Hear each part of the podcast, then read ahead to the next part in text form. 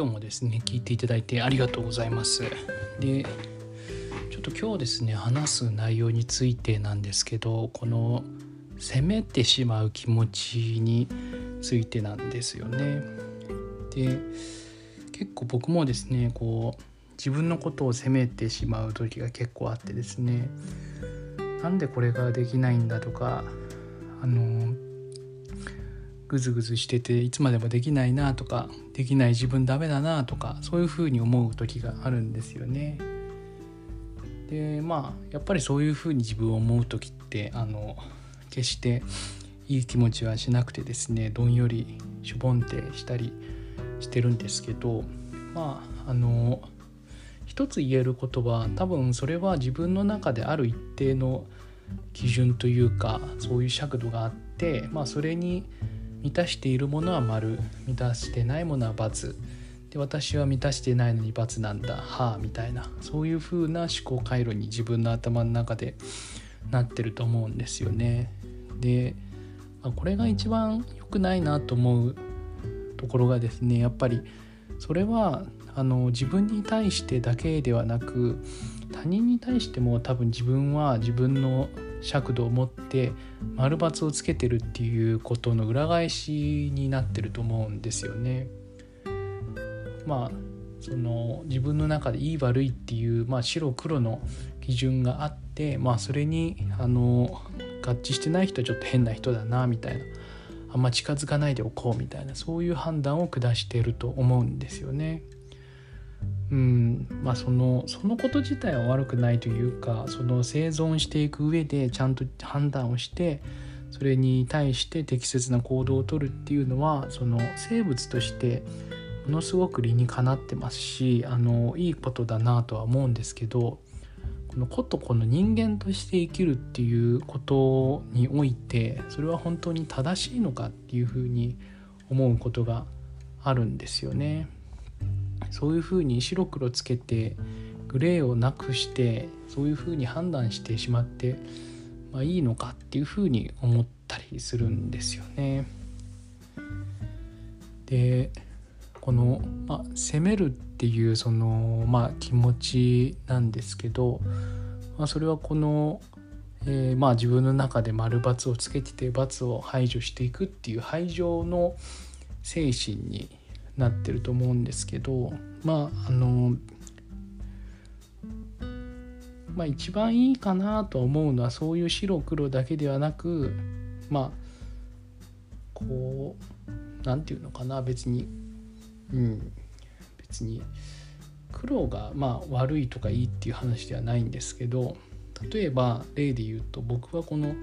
写真を撮ることが趣味なんですけど写真がまあ上手くなりたいとも思ってるんですね。でそうした時にまあなんか誰どなたかが YouTube で言ってたのを聞いたかなと思うんですけどあの上手くなりたいんだったら、まあ、毎日写真は撮るべきだみたいなことをおっしゃってた人がいたんですよね。でそれを聞いたか聞いてないかあの僕の中だと多分頭の中にそうだよな上手くなりたいんだったらまず回数が必要だから毎日取るべきだよなみたいな風な多分頭が尺度が出来上がっちゃったと思うんですよね。だから僕はこうやっぱりその、えー、なかなかこう毎日カメラで写真を撮るっていうことができないんですけどそういう自分に対してあお前のやる気はそれぐらいなんだねみたいなあ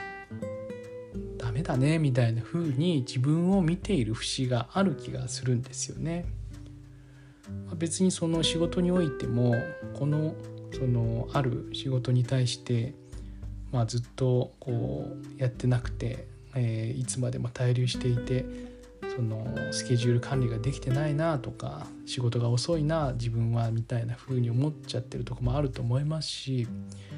つまでこのね大きな問題をあの停滞させておくんだとか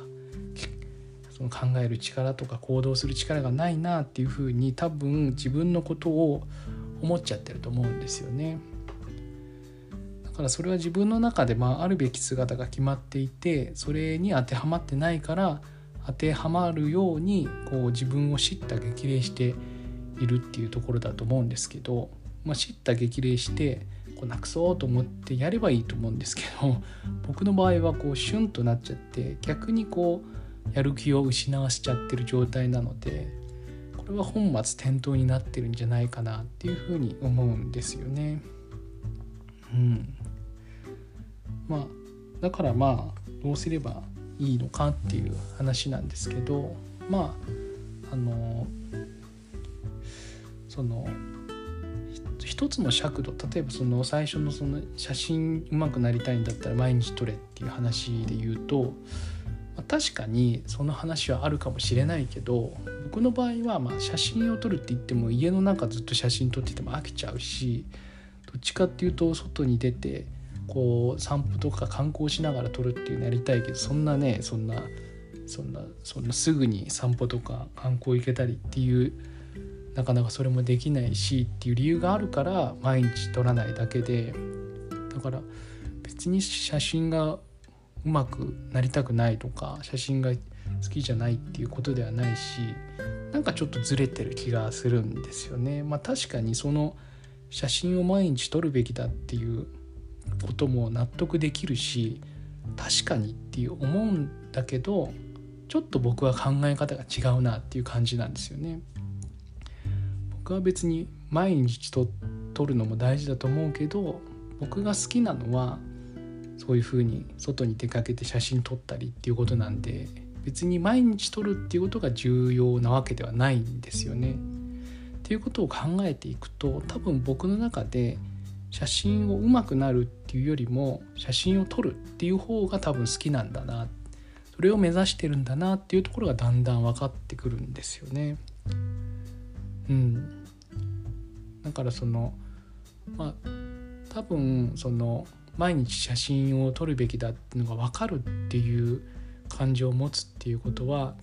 まあ、自分の中でそれが理解できる気持ちというかそういうふうになりたいっていう気持ちもももですね気持ちもあるから、まあ、分かるけどけどなんですよね。分かるけどこうなんだっていうそれより多分自分の中で上位の何て言うのかな思考思考とか要望とかニーズがあるっていうことなのでからなんかちょっと違うかなっていうふうに思っちゃうっていうところだと思うんですよね。だからそういうふうに例えばその仕事もなんでこれいつまでできないんだろうっていうのもあるけど、まあ、例えばまあそれよりもまあすごい優先順位高いものが出てきてしまってるとかえー、なかなか忙しくてできないとか、まあ、言い訳って言えばまあ言い訳なんですけどでもまあこのぐらいのスパンでやってれば大丈夫だろうっていう自分の気持ちもあってその調整してると思うので何て言うんですかねその今のその自分がやってる行動って後から見たらダメだなとかそのもっとこうすればよかったじゃんっていうのを思うことあると思うんですけどその中でその瞬間において一番いい選択をその人間はしてると思うんですよね。だから、まあ、別にそれを恥じる必要もないし後からそれは後後の方が経験とかも積んでるんだからその過去の方がちょっと悪く見えるっていうのは、まあ、当然のことだと思いますし、うん、だからその攻めるっていうのは何て言うのかなうんものすごくこの外野からこう喋ってるみたいなイメージが僕はあるんですよね。うん、だからその時の、まあ、状況とかあった上での選択ベストな選択をしてるんですよね。でもその周りから例えば右側の方から見て見てた人だったらこういうふうに言うかもしれない人が逆に全然左側の方から見てる人にとってはこういうふうに見えるしっていうので全然それは別に真実なんだけれども自分の中での真実とは違うというかなんかそういう感じがしてるんですよね。なんかそのもう少しこの3次元的というか例えば人の顔があったとしてそれを真正面で見る場合と真横から見る場合と後ろから見る場合だとそれぞれこの見えてるその場面というか顔のところが違うと思うんですよね。正面から見たら顔が全部見えますしサイドから見たら耳しか見えないし後ろから見たら後頭部しか見えないしっていうところでその後ろから見てる人が私が見えてるのは後頭部ですって言ってもそれは別に本当じゃないですか。でも右さその横から見てる人にとっては耳が見えてますっていうのも真実だし前から見てる人だとその顔が見えますっていうのも真実だしでうんなんかその別にその写真を毎日撮るべきだっていうのも真実ではあるしでも 横から見る見てる人の風景と正面から見てる人の風景だと違うわけなのでだから別にどれが正しいっていうわけでもないし確かにその正面の人から見てあの後ろ側にいる人が後頭部見えますっていうのは確かにそれはそうだろうっていうふうに分かるじゃないですかだからそういうふうにうん確かにその意見も正しいとは思うんだけどまあ同じっていう場合ももちろんあると思うんですけど違った場合は違うで別にそれはそれでいいんじゃないのかなと思うんですよね。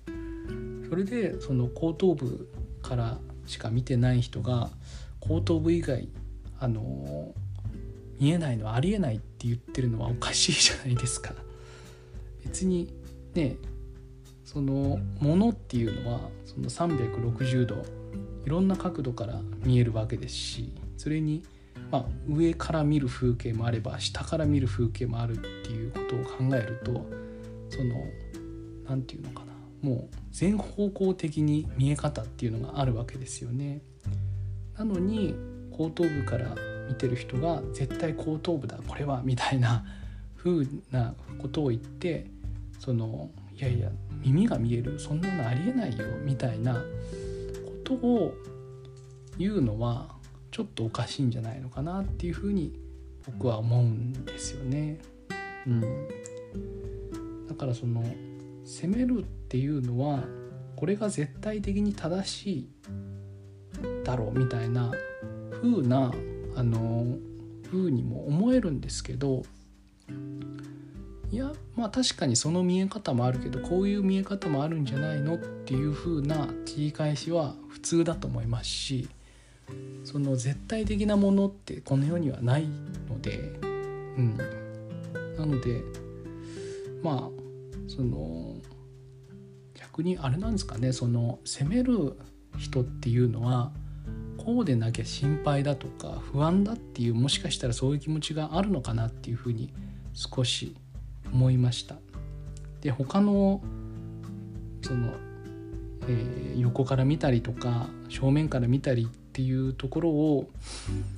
うーんまあもしかしたら許容したくないのかなともちょっと思いましたね。今回の話をしていて。うん。そうですねだから、ま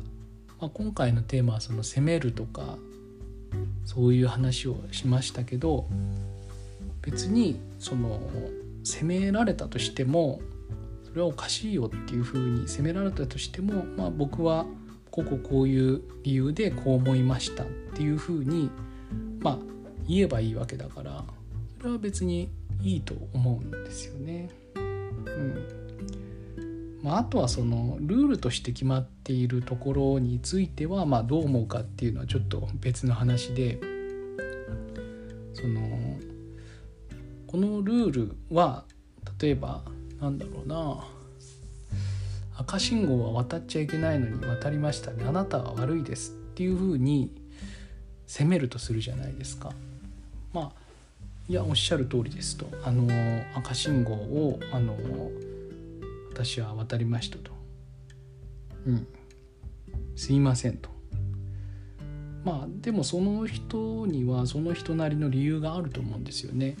まあ、別にこのぐらいの赤信号だったら渡っていいやと思ったとかあんまり意識してなかったとかそういう話だと思うんですよね。だから、まあ、確かにそう責められた時にあ確かにこの人の言う通りだなっていうふうに思えばあのよしちゃんと赤信号は止まろうとか思うようになればいいわけですし。でまあそこである種の感情が生まれるとすればなんでこの人に言われなきゃいけないのみたいな風に思う時もまああのあると思うんですよね。ま僕はちょこちょこありますね。そういう風に。なんでいやあなた関係ないあなたに言われなきゃいけないのみたいな話は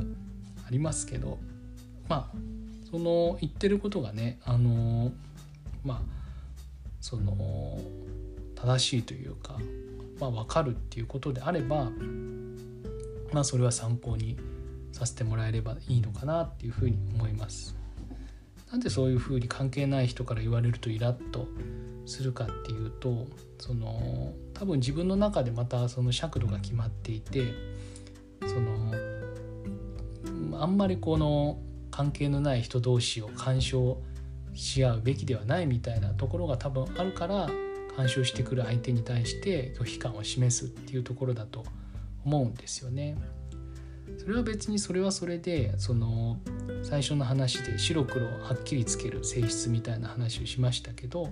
あ、それはそれで正しいと思いますしそのあんまり仲良く仲良い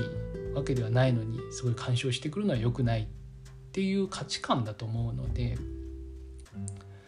でその価値観が別に間違ってるとかいうわけではないですしそれはその人がそういうふうに考えてるっていうだけなので、まあ、別にそれはそれでそういうふうに考えてるでいいんじゃないのかなっていうふうに思いますというところですね。なのでまあ今回はその責めるっていう話をしましたけど、あ、別にそれはまあその人のその人なりの考え方であって別にそれが絶対的に正しいっていうわけではないので、まあ、自分には自分の考え方っていうのがありますしもし相手の考えがまあ参考になればあの参考にするで。で一番大事なのは自分が考えるその自分のやり方とか考えっていうのを大切にするっていうのがいいのかなっていうふうに思いましたというところです。今日もありがとうございました。